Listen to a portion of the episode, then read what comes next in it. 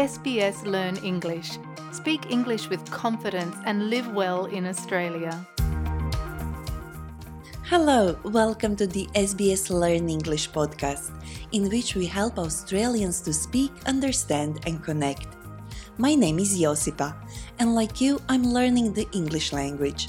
My guest today is Vinmas Yu from SBS Cantonese, who will tell us the legend about giving red envelopes to children during Lunar New Year. Hi, Vinmas, thanks for joining us. Hi, Josipa. The red envelope custom comes from some of the oldest stories of Lunar New Year. We are talking about ancient times, and I can't wait to share the legend with your listeners. Thanks for that. We'll come back to you a little bit later, because first we are going to learn how to talk about future plans. Before we start, let me remind you that on our website we have transcripts, quizzes, and learning notes so you can keep learning after listening.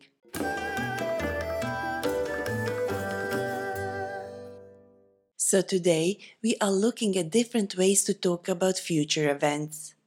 You might have learned to use will to talk about the future. For example, I will describe how to talk about future plans. You will definitely enjoy this episode. But there are many other ways to talk about the future, and it can be confusing to know which one to use. In this episode, we'll explain why you might choose one phrase instead of another.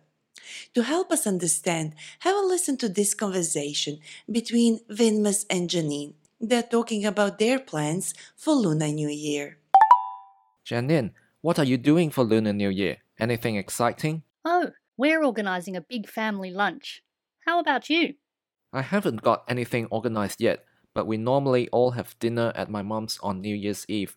I need to organize what food to bring. Is your family handing out lai si? Of course. Although we call lai red packets or envelopes.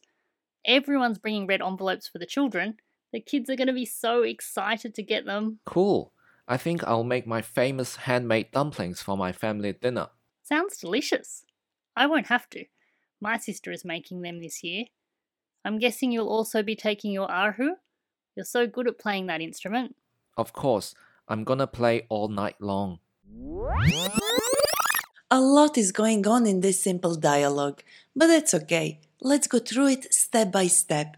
When Vinmas made a commitment to bring food, he said, I think I'll make my famous handmade dumplings for my family dinner. I'll make. Like we said earlier, you might have already learned to say I will when talking about your future plans. This is common when we are making a commitment or promise. However, notice that he said I'll make, not I will make. Vinmas used the short form of will, which is common when we are speaking rather than writing. For example, I'll bring dumplings, she'll cook fried noodles, I'll arrive before 11 o'clock.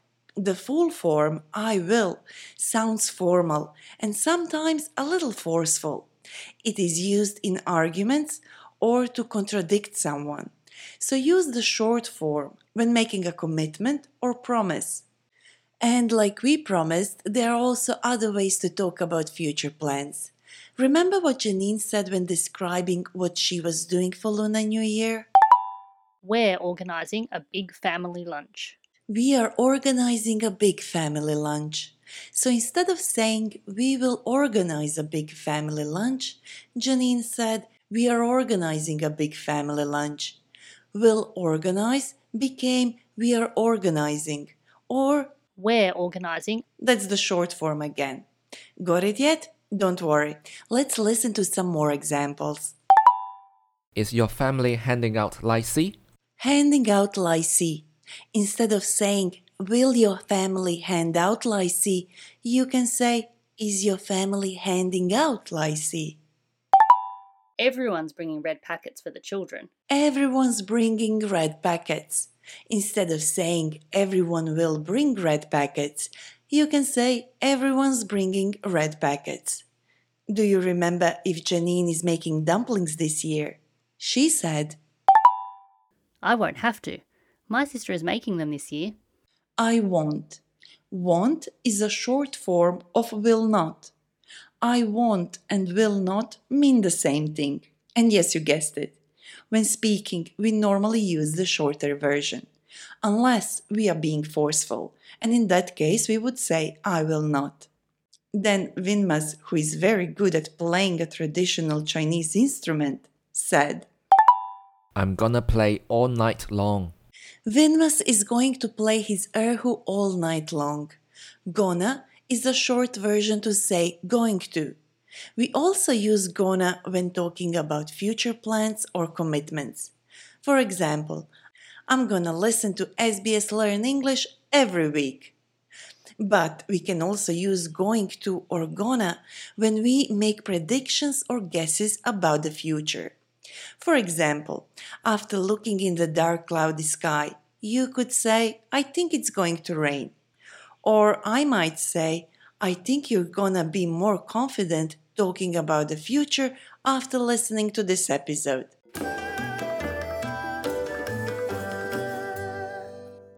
We've just explained three different ways to talk about future plans. We could continue for hours and still not cover all the different ways we could talk about the future. But let's leave that for some other episode. We have no time to lose. If you have no time to lose, it means that you are short on time and must take action immediately. I'll take immediate action by asking Vinmas a question. So, Vinmas, do you know what fortunes we can expect in the year of the tiger? So here at the SBS Cantonese team, we spoke with James Zhang, a feng shui master, about the coming year. He says that during the year of a tiger, the pandemic won't be as serious as the previous year, and he predicts that the pandemic will completely disappear over the next two years. Let's hope his predictions are gonna come true. Did he say anything else interesting?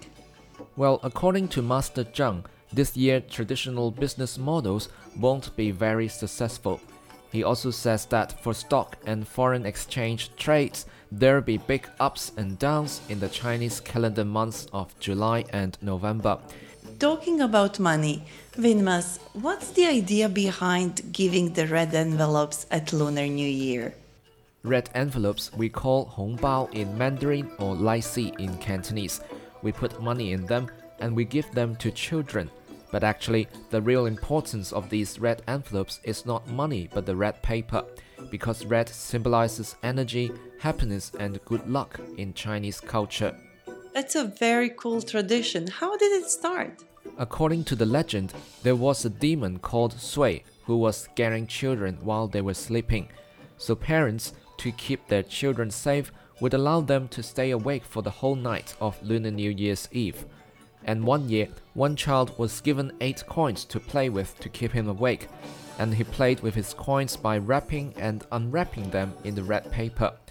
When this child finally got tired and fell asleep, his parents placed his red envelope with eight coins under his pillow. And when the demon, Sui, came into his room and tried to touch his head, Coins from the envelope gave a strong light that scared the devil away. The coins turned out to be fairies, and from then on, giving money in the red envelopes became a way to keep children safe and bring good luck.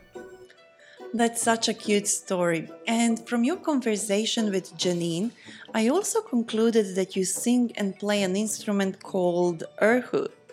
What kind of instrument is that? An erhu is a traditional Chinese instrument with two strings. It is also known as the Chinese violin in the Western world. And the song we play is called Gongxi Gongxi. The title means greetings, greetings in English. It's very popular, so you can hear it everywhere in public places like supermarkets at this time of the year. Thank you so much for your time, Vinmas. I learned a lot. It's been a pleasure, Josipa.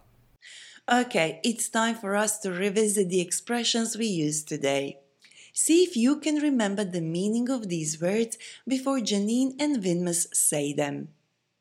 No time to lose means.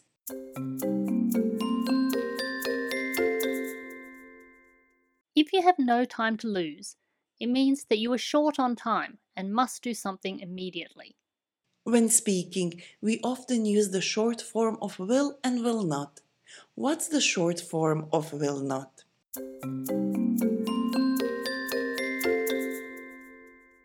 Won't. For example, I won't wait too long. Practice changing these sentences from I will by adding are or be and then ing to the verb. We will organize a big family lunch.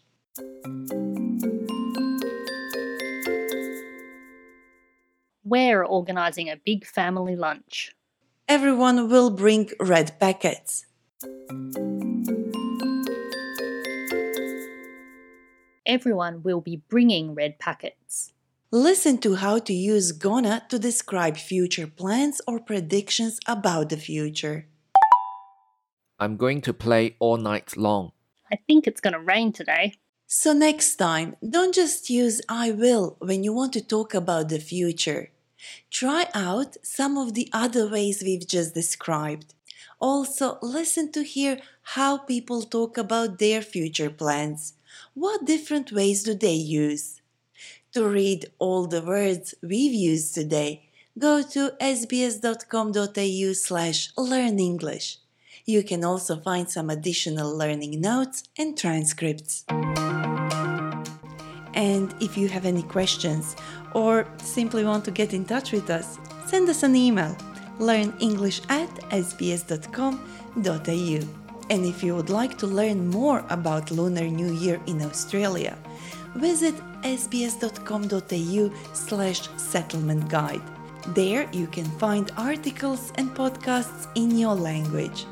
Thank you for listening and make sure you tune in for our next episode. Learning English can change your life. Subscribe so you don't miss an episode and visit our website for learning notes and transcripts.